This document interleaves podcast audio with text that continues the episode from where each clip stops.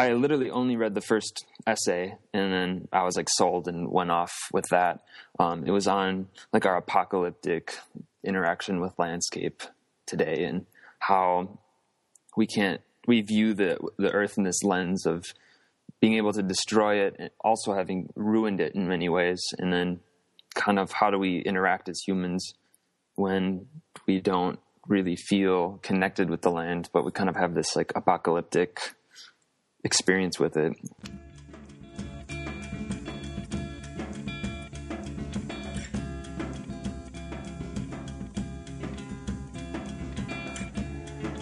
Welcome to the Studio Break Podcast. I'm your host, David Linneweh. For today's one hundred sixtieth episode, I'm joined by Jonathan Inglin. He is a Minnesota artist and explores the ideas of post-apocalyptic nostalgia and landscape, and works in a variety of different materials. So we're going to be talking about that and his project Nord Tribe. So please stay tuned for that interview. Jonathan was one of our finalists for our two thousand fifteen Studio Break competition, and we're very excited to have him on. Of course, we do that contest uh, every summer, so please stay tuned for more information about that. If you are a new New listener, again, you want to check out the other podcasts on studio break dot com. Again, each of our posts have images of the artist's work, links to their website, so you can find out more information there. And of course, these uh, candid interviews where they kind of explain where they're coming from, what they're doing. So check them out on studio break dot com. Again, big archive. If you just look on the left sidebar, you can go back through all the episodes that way. You can, of course, follow the iTunes link and subscribe there. Again, a very easy way to go back through the catalog and check out episodes that you might have missed. Of course, you can follow Studio Break in a variety of social media forms, so please like our Facebook page. You can, of course, follow our Tumblr account, that's studio break dot tumblr. And, of course, send us all your cool tweets to at Studio Break on Twitter. And with that out of the way, here's our interview with Jonathan Inglin. Stay tuned.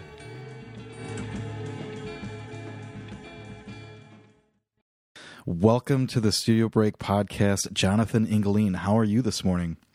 Doing well. It's raining up here in Minnesota. Yeah, and I, I was going to ask, are you so are you currently in Saint Paul? Where Whereabouts are you in, in Minnesota? Yeah, I'm currently in Saint Paul. Um, went to school here, stayed, and kind of in like the first ring of Saint Paul suburbs. So I'm not like downtown, but in between the two cities of Minneapolis and Saint Paul. So I, I believe I read that you, you've grown up in Wisconsin. So are you kind of like a, I don't know, gosh, I was gonna, my, my mind immediately starts going to things that I shouldn't say. Um, but it's, it's, it, it seems to me like that kind of like a wilderness or landscape or kind of being in the Midwest is, you know, something, I don't know, maybe that informs uh, who you are. Um, and it certainly seems reflected in the work a little bit, but could you just kind of talk about, I don't know, just where you're from and, and, I don't know. We can always kind of figure out where we're going from there. So I'm a city boy now, but I grew up in kind of a rural area in central Wisconsin. And so my hometown is Wisconsin Rapids, Wisconsin. And it's uh, it's kind of weird. It's not super rural because it's a city of like eighteen thousand, but compared to any sort of like city area, mm-hmm. It's pretty tiny. And it's super like industrial, post-industrial paper mill town. And like literally the wilderness is around like the area in central Wisconsin. And then you have kind of just this eclectic mix of industri- industries and all around this Wisconsin river. Um, it's an interesting place, and it definitely informs how I grew up, how I interact with the world. Uh, it has kind of reached its heyday. And in two thousand, it went through this economic crisis where the mill was bought out by a European company. Mm-hmm. And so like overnight, forty percent of the jobs kind of vanished. And so it kind of reached this apocalyptic um, uh, event that kind of, I think, informs the way I view the world and how I interact with uh, like our time and place. Um, and then, yeah, from, from Wisconsin Rapids, I went to school up here in the Twin Cities and um, experienced somewhat urban life.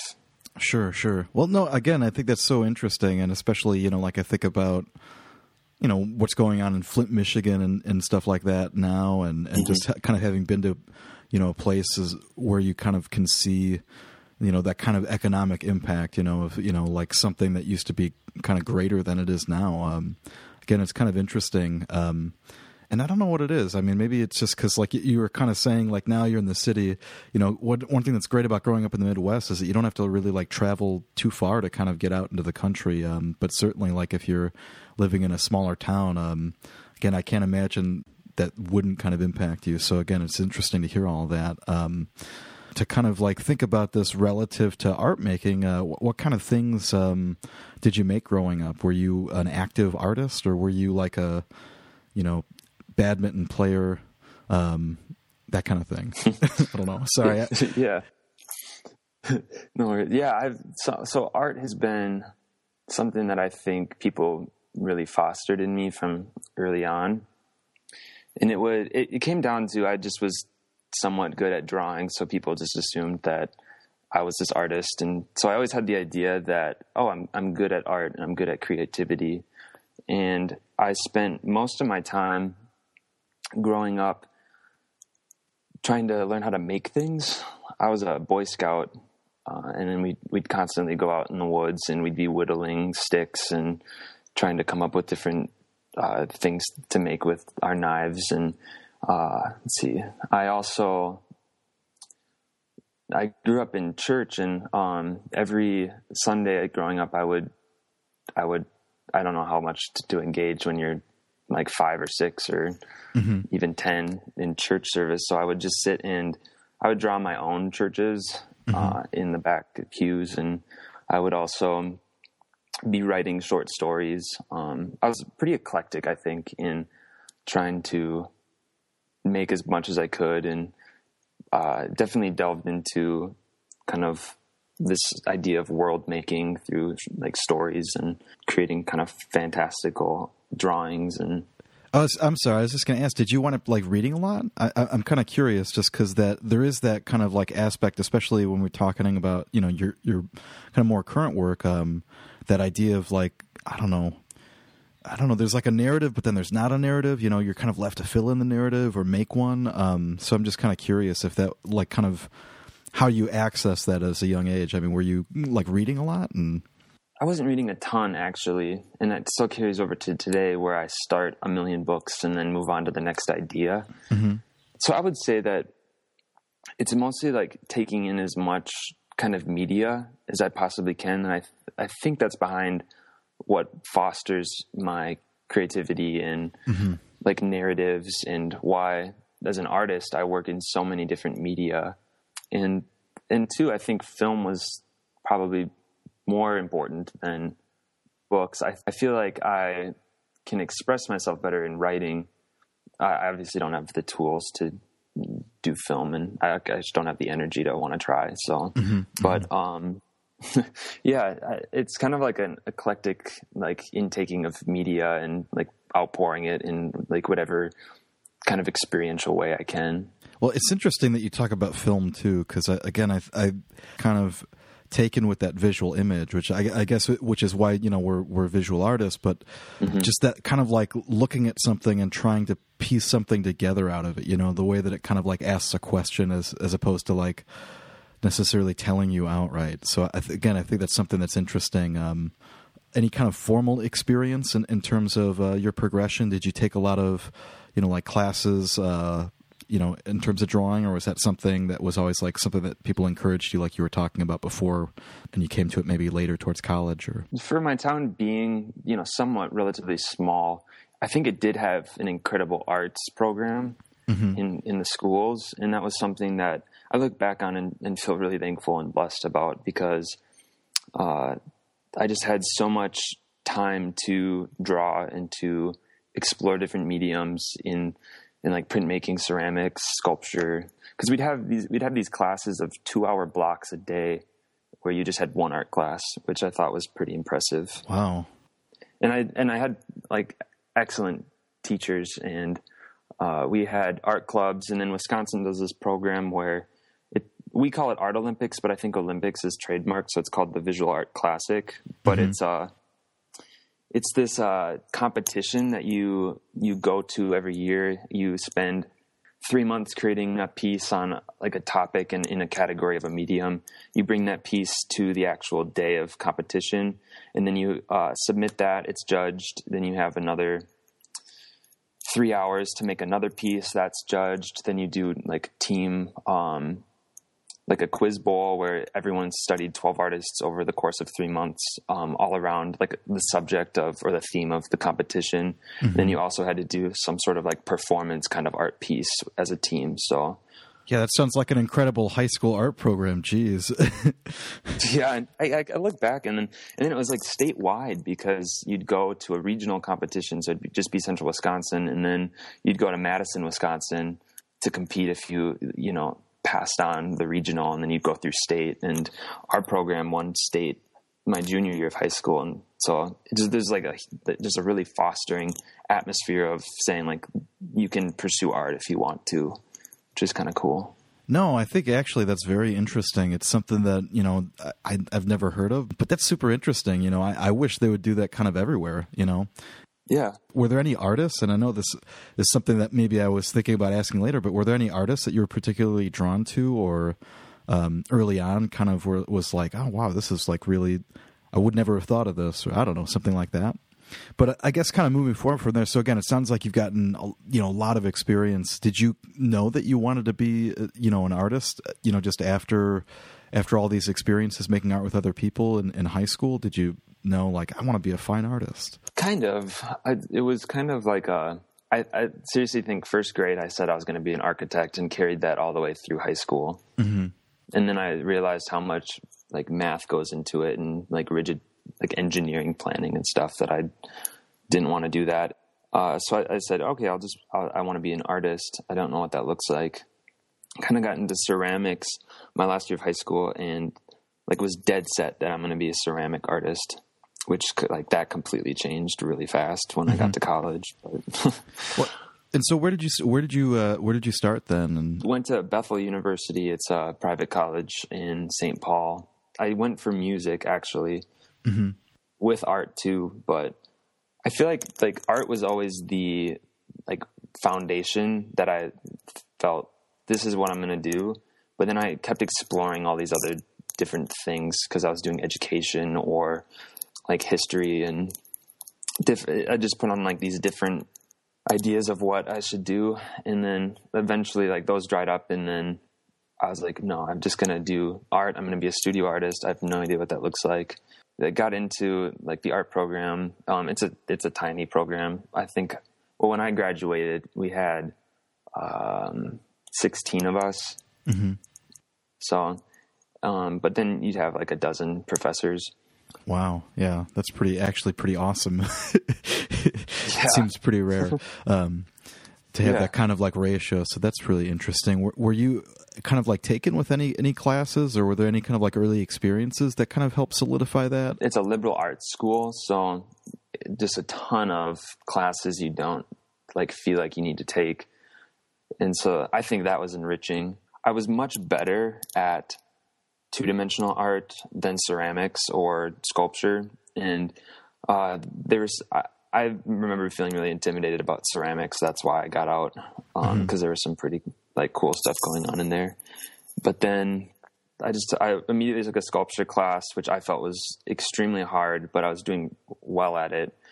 But then I continued to kind of, you know, I kept pursuing that art education portion of it, and then kind of got intimidated out of the ed program, just because it, it felt like a million classes I shouldn't take. Um, mm-hmm. And then kind of found myself in this printmaking class, and I hated intaglio printmaking in high school. I, I remember that, but then we started learning these new, uh, or just better techniques than what I learned in high school. And so it kind of opened my world up to like what could be done with printmaking. Mm-hmm. And I fell in love with the intaglio medium. Uh, but I think like, what was most fundamental in my college education was having like personal relationships with my professors. Mm-hmm. And I, I was reflecting on this a little while ago, whereas I'm like, who can leave college saying they know and have a relationship with every single one of their professors in the art program. And I was like reflecting on that. And like, I still email them and say, hey, look what, look what opportunity I just got. Or, hey, I, I'd love to meet up and chat. Or, hey, can you help me with uh, this grant? Or, mm-hmm. And so it's kind of like they've become, they're my friends and like, they're still my mentors in many ways. And uh, so I think that was the most fostering of uh, what I wanted to do. And I just fell in love with every single medium that they taught, because they were kind of pillars. So you'd have like the sculpture professor, the drawing professor, the printmaking, um, digital media, and, and so you'd, and art history, and you'd have all these different like pillars to go to. And so I just found myself having completely different conversations with each, with each of them, and began to realize how much, uh, I loved all these different courses and mediums, and was enthralled probably mostly with art history, and letting that kind of dictate and inform all my like artistic ideas. And I, I had to go through a like a challenging of what I was as an artist, probably my sophomore year of college. And mm-hmm. at, at that time I was still doing like kind of picturesque landscapes, um, kind of trying to fit ideas into it. 'Cause I would make these survival kind of paintings and prints that really dove into just painting like these sublime landscapes, and I'd paint like people exploring it or, you know, engaging with it. And then I, I remember my printmaking professor kind of giving me the, 'cause I kept talking about how I want to be this contemporary artist.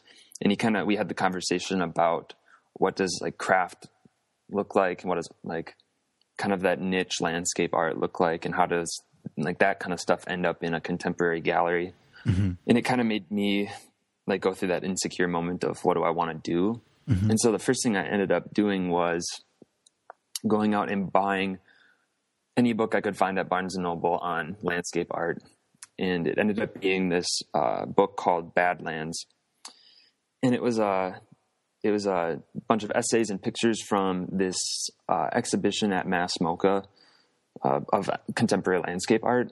So it was, I like, it was perfect. It was contemporary landscape art and essays about the importance of it. And I literally only read the first essay, and then I was like sold and went off with that. Um, it was on like our apocalyptic interaction with landscape today, and how we can't, we view the, the earth in this lens of being able to destroy it and also having ruined it in many ways. And then kind of how do we interact as humans when we don't really feel connected with the land, but we kind of have this like apocalyptic experience with it. And like, that's literally the day that it started, where I have created my body of work since then, all focusing around apocalyptic landscape art and humans interacting with it, and kind of the ideas and philosophies behind all that. Well, and again, it's really interesting. I'm, I'm curious in terms of how to kind of break that down. Um, and, and I guess especially like where that investigation starts. Were you like drawing these things? Were you making etchings or? Yeah. The first piece I made after that was the, my series called Post-Time Survival Tips. Mm-hmm. And those originally started off as, so I, I would, I thought this was perfect. I got to be able to draw and etch my like idealistic landscape scenes, but then I'd put these post-apocalyptic tips down at the bottom. And at first they were really like practical, like don't do blank and, um, stay away from blank. Um, but then as, as that series has gone on, they've become way more like wisdom literature kind of things, like talking more about like the emotional side to wrestling with our interaction with the landscape, and I guess in this apocalyptic setting, but it, it's become more of a metaphor for kind of longing for these idealistic landscapes. And at the same time, like re-envisioning like the wilding of our, our world in this post-apocalyptic setting. Mm-hmm. Uh, and I think that n- those pieces I've been creating for like several years now, and I've really enjoyed watching how they've morphed into like along with me. And whereas now, like I'm still making them, and I'm making them for like my upcoming stuff.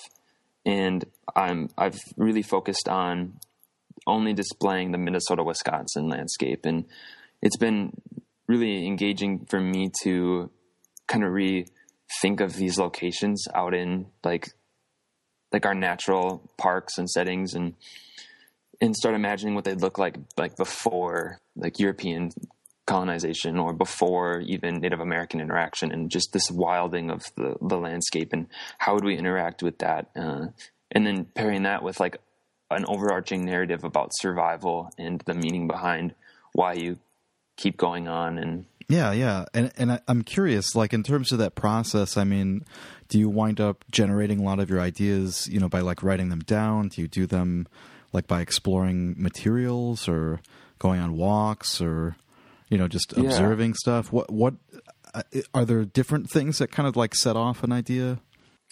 Yeah, it's mostly, I think in my studio practice, I spend probably ninety percent of the time writing things down. Mm-hmm.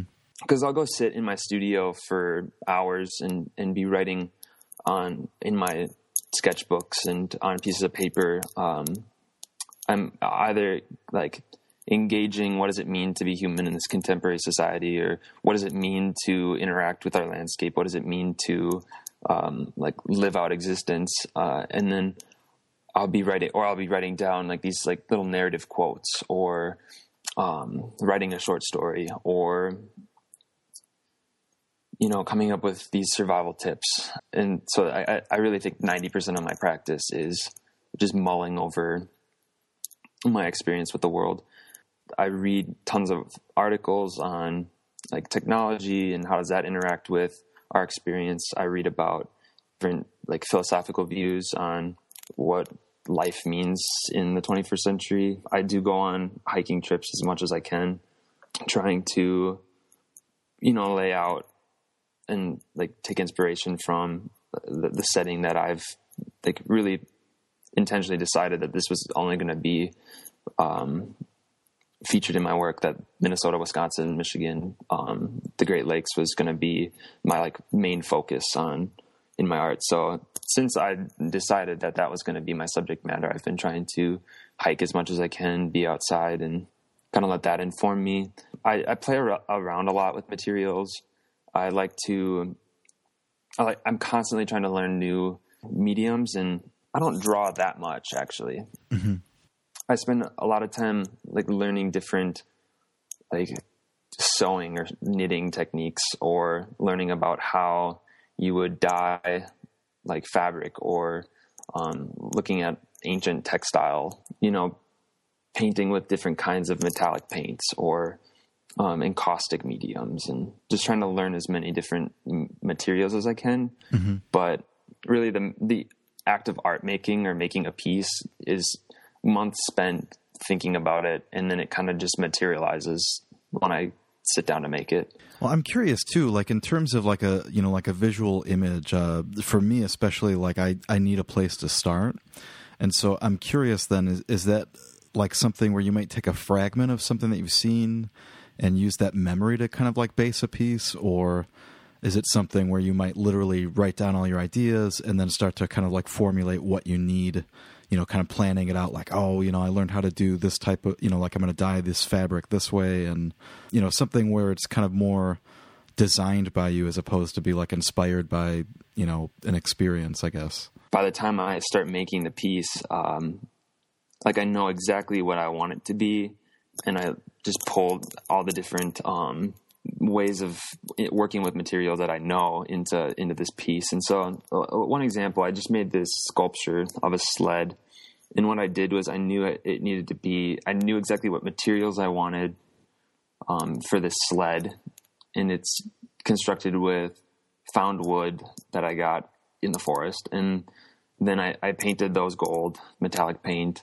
And then I literally just assembled the sled with tarp and a wool blanket and these braided rope that I created out of yarn and uh, wire. And um, so it's kind of, it's like a foraging act, I think, when I make a sculpture, because I, I just have all my materials that laid out in my studio. And then I just kind of go to town as I like interact with the piece. I'm like kind of in like a, this is survival mode of trying to forage materials and see, oh, what would work best here? Oh, what color would look best here? But I know exactly what I want it to be before I even start. What has that sculptural side um, been like, that, that element? It seems to me like it kind of helps, like, just reinforce the other ideas. Like there's other, you know, like you've been talking about learning how to do different things in different mediums, but again, just allows different ways in for the, the people that might look at your work. I find sculpture to be like the most difficult thing for me to like actualize. Um, cause I, I, I had a really like good foundation in like two D and drawing, and, but so I think sculpture's been the most like challenging. So in my head, it's been the most fun uh, to try to work out the complexities of a sculpture, make it like look well. Yeah, that all seems to come out of this world that I've been building. Um, so I think the two D informs the three D, and then the three D informs the two D, and that's all informed by my fiction writing, Um, which is all informed by my like sitting down, thinking about my ideas. And like the big idea that I'm always talking about is apocalyptic nostalgia, and, and the interplay on those two words and how like we interact with the world. So like they all, they're constantly being interwoven together. And I'll put my sculptural pieces, like I made a series of these tattered, I call them prayer flags. Um, and I like, those are in my two dimensional works, or, um, I made like these sticks in my two dimensional works and then put them in, like made them actually. So it's, it's kind of like, I almost think about it as sort of, I'm building like the movie set or the movie scene. Um, and then they're just actualizing, or when they're actualized, then they get set into this two dimensional world that I, and I, so I like the interaction between all the different mediums. And I like that. I feel like you need one piece to inform the other piece in many ways. I, you need my sculpture of uh, like the prayer flags in order to like understand maybe more of the drawing. And then the drawing puts the prayer flags in a context that is more interesting than maybe like a gallery setup, and, and le- then letting those narrative aspects that I write into the pieces inform that the viewer that there's this narrative story, like fill in the pieces to, um, what's going on in this world that I'm building, and then like let all that sink into how we, I, I guess, engage landscape in the world. And yeah, I was observing how, you know, the prints and the two D works are more black and white, and then the sculptural works kind of include more color. And so it's interesting because, you know, you talk about like, in some ways we're talking about like different worlds. And so there's a, it's almost like acts as like a weird bridge, you know, from that world into like an actual world. And so again, it's really kind of interesting to kind of see that relationship where you might look at a, a, you know, a drawing, you know, that's in, you know, like a triptych format, and then, you know, there are these flags, but then you can kind of see them, you know, in this actual way too. So there's kind of like a way that, that it kind of like bridges out of that, that world mm-hmm. and into, you know, the physical world, which I think again is something that makes it really, again, kind of interesting in terms of that relationship and that play. Um, and again, as you kind of described, this is essentially what, what your, you know, current project is or current work is. And so um, it sounds like this is like culminated in an, an exhibition for your, for your B F A, but then is that also something that again is, is going to be what's uh, upcoming in terms of your work, is kind of playing with these kind of relationships between the, the two D and the three D, and exploring this idea of like a, you know, uh, apocalyptic nostalgia. Yeah. Since like, creating my work for apocalyptic nostalgia, I've just consistently created more and more and more out of that. And I'm wondering if I'll ever run out of like conceptual energy by that. But I like, those words are just so rich to me that I, I feel like I've always been making art in this like lens and trying to like build up this world. But yeah, that's like the new stuff that I'm like showing next month, is just kind of, uh, like reinterpreting those old pieces from my B F A show, and then kind of like, I think making them better. Where's this uh, exhibition going on? Yeah. So the exhibition's going on in Columbus, Ohio at the Roy G. Biv Gallery. And that's from April second to the thirtieth. And so, yeah, in a couple of weeks now, I'll be uh, driving down in my dad's truck to uh, install my sculptures, as well as like eight to ten intaglio prints, as well as a couple other little sculptures I've made, and like a short story that I'll go along with the um, in the space. So you can read them there, take them. And it's trying to, again, just flesh out these ideas in as many mediums as I can, um, in uh, different lenses, and let the like experience of interacting between them all like happen in this space as well. So really interesting um, when you find a subject that has so many, I don't know, different ways to explore it. Again, it's very fertile to kind of keep working that way. I- I'm curious, um, then do, like in terms of, because you've kind of talked about this, especially regionally, are you curious about other regions? I feel like I, I get more focused when I say I'm from the Upper Great Lakes. It's kind of a, I think it's kind of like, you know, breezed over thought wise. Like, um, it's not very like known for its art scene. It's not known for its culture very well, or if, especially, you know, to the East and West Coast, um, it, or the mountains even, and the ocean. It's kind of its own, like, oh, it's got a, it's got a little lake, or it's got the woods. So it, part of me and like part of, I think some of my mission in making art is kind of, you know, letting other people into this like really wild setting of, you know, Minnesota and Wisconsin that, you know, maybe not many people know about how just, you know, beautiful the landscape is in its own subtle way. And, and I do like that interaction. I do like present that. And so, and I don't know, I, I, Wisconsin's very like patriotic in who they are. And so part of me is just like, I just want to continue to be a Wisconsinite. um, the current stuff I am doing is focusing on like reinterpreting and reimagining what like n- the North Shore of Lake Superior would look like, or what would that be in a culture like of post-apocalypse. And um, I spend like I, in my art practice, I just spend less of my time um, and don't make artworks like about the apocalyptic event or about um, the end of the world, but actually, me and my uh, collaborator with my website, nord tribe dot com, we uh, have created this post-post-apocalyptic world, we call it.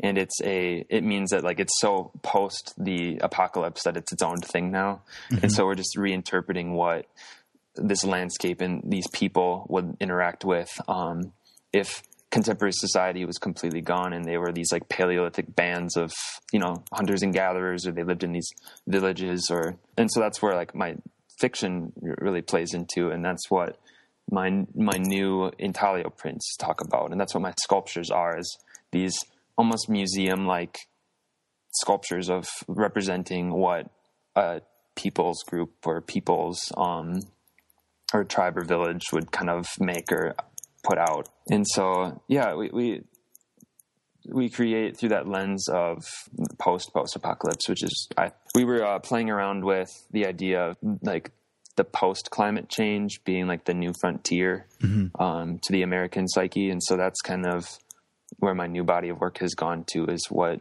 um, what would the new quote unquote like American frontier be in this post-climatic um, landscape, where it's just so different from like now. And we have all of our like own human fears interacting with like the death of our current society or our current landscape. And then um, kind of in like, in an innocent way, try to interact with landscape again as like being fresh, or just trying to like go back to a time when it was wild and untouched and not like messed up with like our urban sprawl, or, um, you know, our, our, intera- our current building on it. Um, and so I, I find myself going in and out between like rethinking of like, what would it be that this was all destroyed, and what would the landscape be like? What would, what would humanness be like? And then, but also kind of pulling it back to like pre-human interaction with it. And I, I, I'm working on a current grant um, for my hometown, and and I'm creating these large-scale intaglio prints, um, and they're supposed to be of the setting of our Wisconsin River. And underneath them is going to be a, like a narrative quote. I wrote them out to be like pull quotes from like a longer story, um, but it's basically this interaction between an old man and a young man, um, talking about like, what does it mean to exist, um, as they explore this like region, or, um, like identity in this post-apocalyptic world.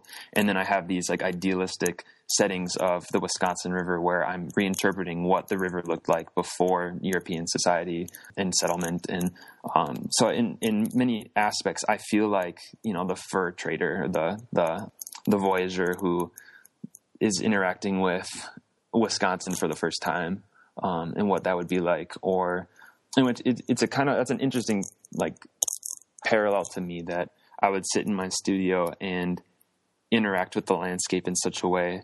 Um, and I almost kind of like that I don't go out in the wild or like the woods that much, that I would just sit in my studio and try to like, you know, long for like this wild existence. Um, but it's like painful at the same time because, you know, it doesn't exist right now. Well, so before we go any further, why don't you just talk a little bit more about Nord Tribe and, you know, what the website entails. Again, there's a blog, there is a podcast, and I guess um, how do you come up with these projects, and, and who is your kind of main collaborator? It's mainly me and another guy. He's been my roommate all through college, and we have some other people that are involved collaboratively and, and come in and out of the picture, but um what this is, is, well, our project for us to engage like the ideas behind apocalyptic nostalgia or um, interaction with the uh, wilderness in a digital setting. So it's, it's again, I guess I'm putting on another medium hat and trying to interact and engage the world, um, which it, it, it, so it's interesting being an artist and trying to like come out of school and try to gain momentum in your career. And and so I, I felt that like the online space was kind of where I could do that more. And so it originally started out as I just did my artist website and like a blog on there. And then it slowly morphed into, oh, we made this whole new experience called Nord Tribe, which is this conceptual like idea, I guess, of interacting with our Minnesota, Wisconsin culture in a in a post-apocalyptic way. And so we we... we put on all different hats. We have short stories on there uh, where we have a, this wild setting um, in our post-apocalyptic world, or we have our podcast now, which talks about the ideas behind apocalyptic nostalgia. What does it mean? Like, what do we do as artists, mm-hmm. and how, like, what does our art practice look like? Um, but then at the end of the day, like our podcasts are about cave art and what does that mean to be human, or the cold, and why, why does winter, especially up in Minnesota, why does that bring significance to us being human?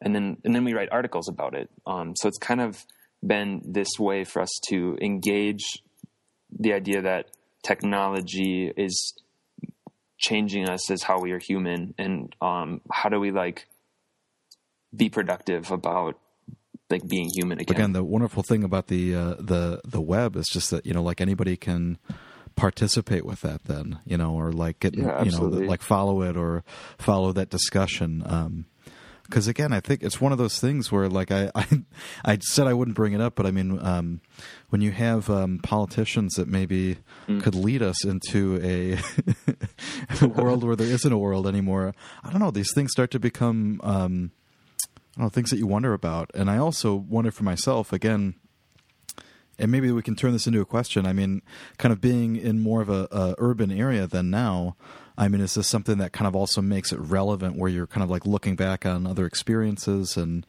um, thinking about this as a way to kind of explore that idea of like a, an experience out, out in the, the world, or I don't know.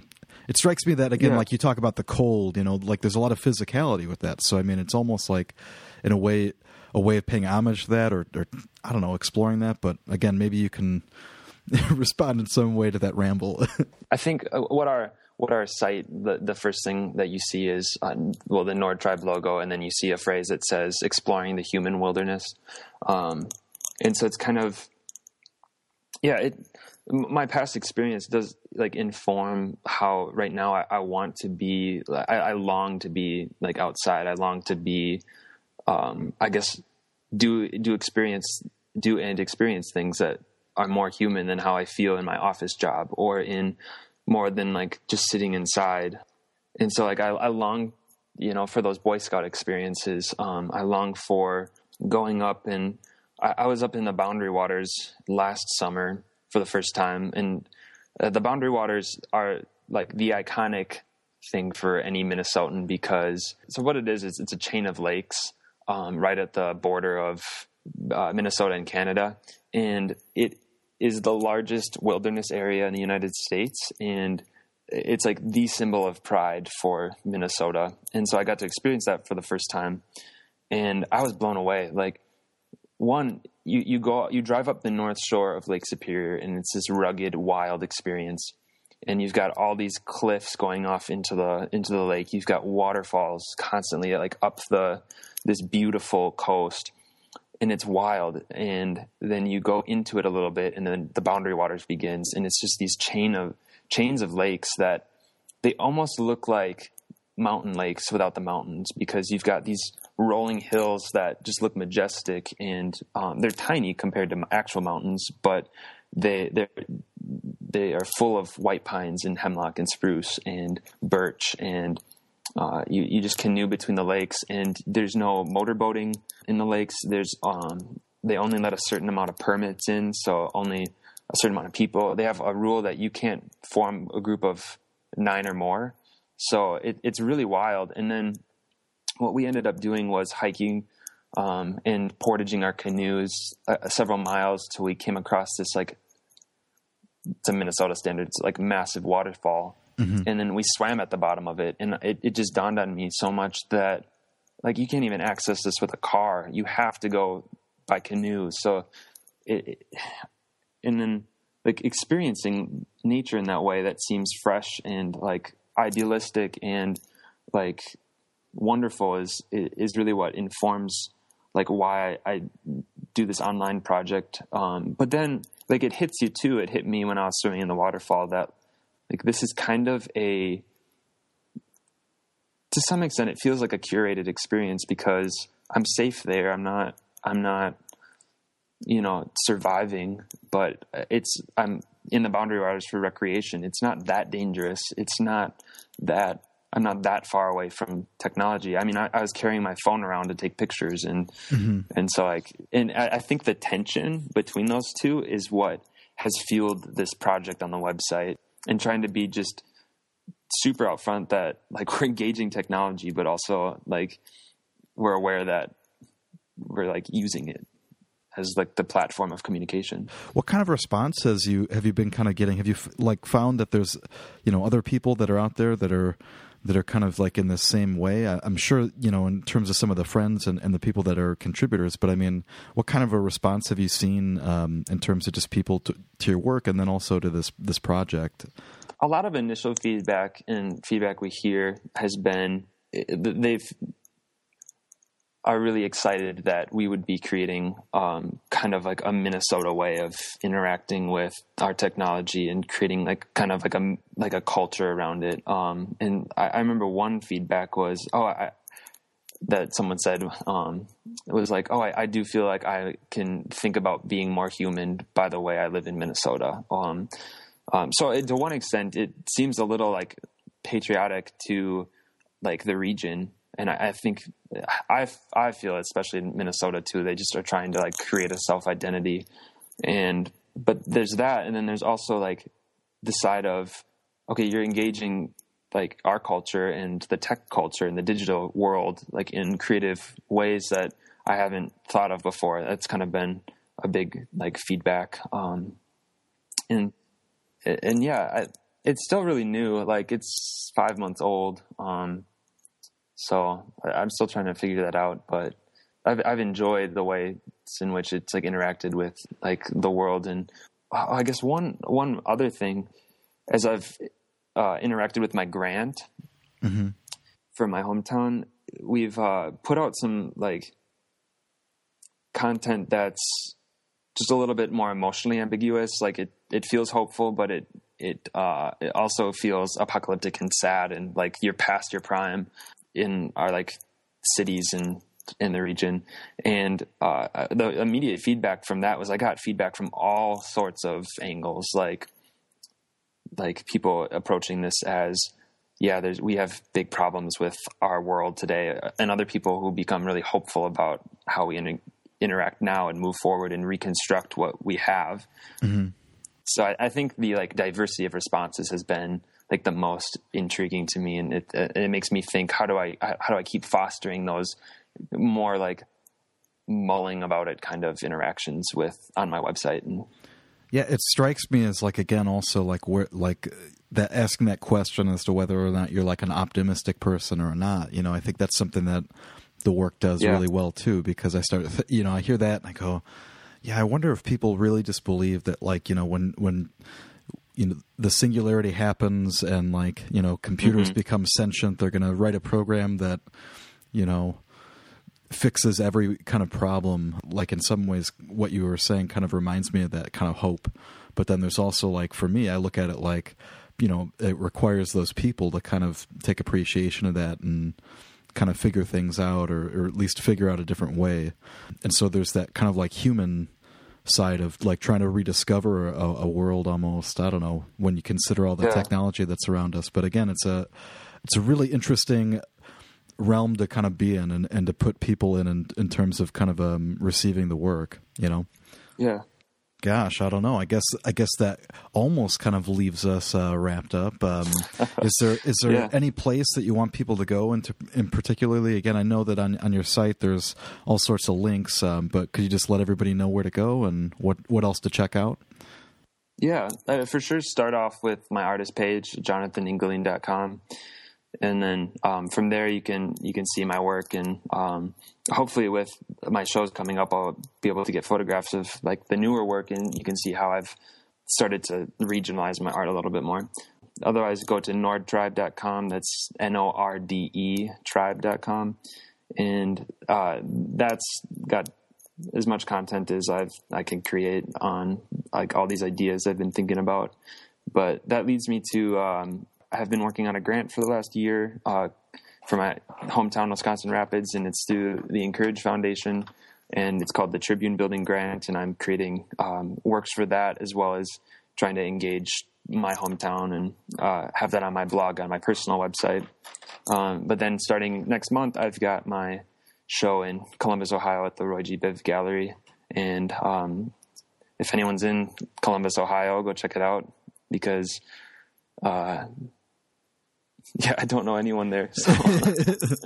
No, again, that's again, it's one of the other things that I think about, um, and I apologize because I always wind up going on. And but yeah, everybody definitely go make sure to check out all those links, because again, there's links to Facebook and Twitter and Instagram and all that stuff. But I was going to say, one of the things that's so fun about making art too is, like you're just kind of describing, is when you do have those shows somewhere and you, you know, you get into that like interesting conversation with a stranger. So again, I, I hope people do come out and check out the work.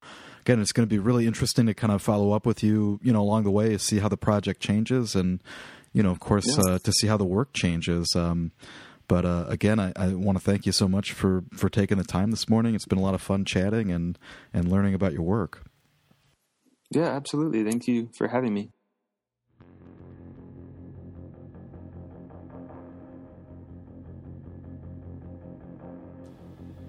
Thanks once again to Jonathan for joining us. If you want to see some of his work, be sure to check out his website, jonathan inglin dot com, and be sure to check out Nord Tribe. Again, there's a link on his website, but that's nord tribe dot com. There is a blog, there's a podcast, there's all sorts of ways to interact, so please go ahead and check it out. Be a participant.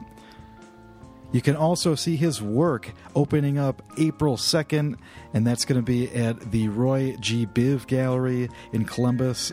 Again, this show runs from April second through the thirtieth. As we move on to our regular announcements, I want to thank uh, regular listeners for being so patient. Once again, lots of things going on outside of uh, the Studio Break studio, keeping me from uh, doing some of these episodes, but I'm going to try to be a bit more on it. So thanks for your patience. If you are now a new listener, we do want to tell you to check out the other Studio Break episodes. Again, there is a healthy archive at studio break dot com. Each of those have images of the work, as well as links to their website and these candid interviews, so check them all out. You can, of course, follow the iTunes link, subscribe there, and, of course, if you like this podcast, please leave us some feedback in iTunes. Again, it just helps others uh, find podcasts to listen to, so we appreciate your help there. You can also help by uh, sharing Uh, interviews and all sorts of stuff, again, in a variety of different media. So please like and follow our Facebook account. You can Check out our Tumblr account, that's studio break dot tumblr. And if you're on Twitter, please share stuff. But of course, um, get in on the conversation. Again, it's great to hear from new artists. Um, always fun to hear from uh, new people, get new messages, see new art. So please uh, share where you like. And hopefully before long, we're going to have some announcement on our annual exhibition or competition. So again, that includes uh, B F A, M F A, and professional artists. So again, look for that in, I don't know, about a month or so. Um, again, we'll keep you posted and make sure there's plenty of time to apply. But we love getting these applications like Jonathan. Again, very interesting stuff going on out there in the world. Let me take a second to thank Skylar Mael. He provides the music at Studio Break and is a visual artist, musician, performance artist, and you can check out his work at skylar mael dot com.